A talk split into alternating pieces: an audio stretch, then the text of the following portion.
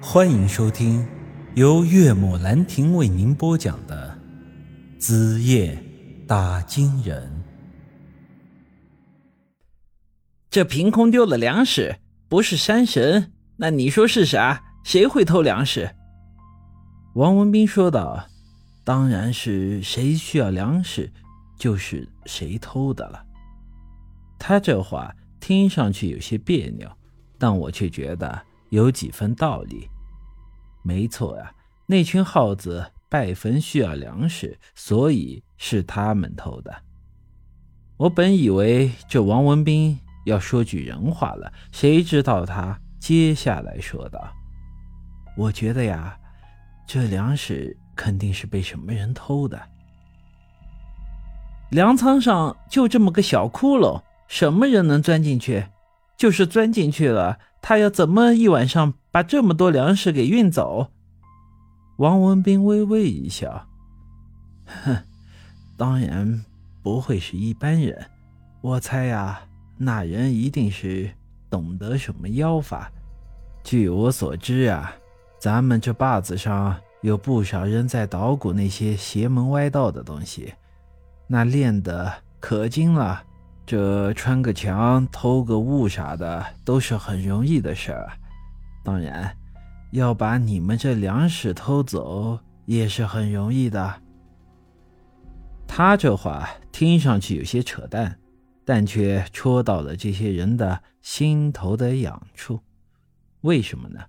其一，对于这些没文化的乡亲父老，发生这种离奇的事儿，本能的就会往鬼神方面的方向去想。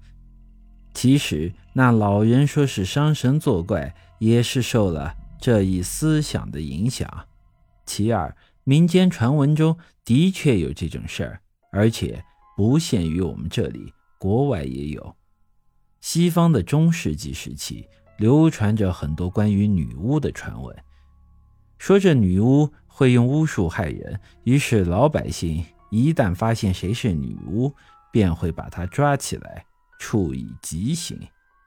至于这女巫是否真的存在，很难说，因为这确定谁是女巫，并不是看她有没有用巫术害人，完全就是凭世人的一张嘴。你说她是女巫，我说她是女巫，说的人多了，谣言传开，假的也变成真的了。事实上，当时有大量的正常女性被当作女巫处以极刑。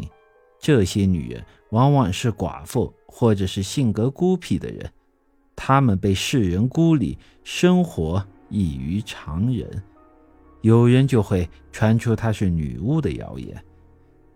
类似这样的事情，国内也有，其中以苗族的苗巫最广为人知，说的。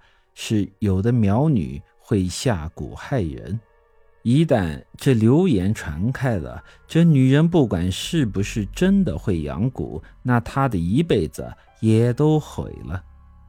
这算是那个时代很让人痛心的糟粕文化，但却也反映了最赤裸裸的人性。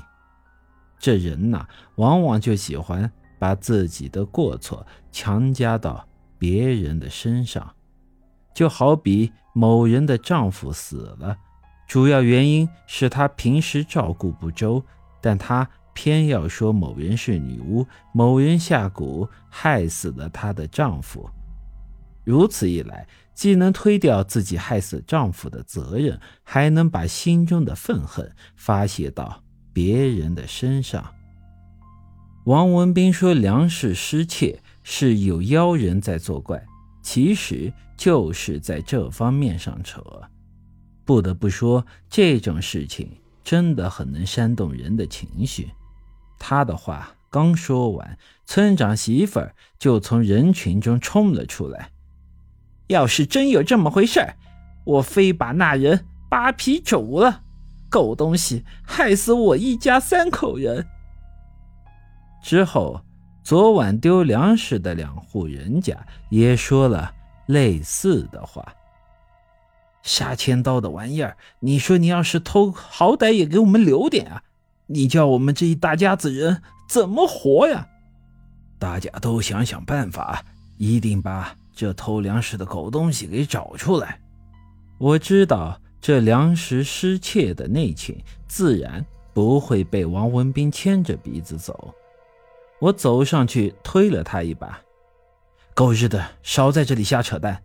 咱们的事情还没完呢，老子迟早要收拾你。”自从上次的事情之后，王文斌就很怕我。我一向他发火，他就不敢说话了。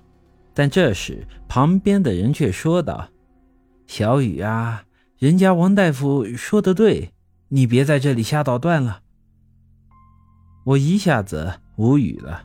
好家伙，我成瞎捣乱的了。再一看，周围几个人看我的眼神，尤其是村长老婆和儿子，像是要把我吃了一样。我想，我要是再多说一句，这二位恐怕真的要把我扒皮吃了。我摊了摊手，说道：“行，这事儿我不管了，你们闹吧，慢慢闹。你们听了这王文斌的话去抓贼，看看最后能不能抓到这贼，看看你们能不能守住自己家的粮仓。”我转过身去，头也不回的去了大山叔的家。本集已经播讲完毕，欢迎您的继续收听。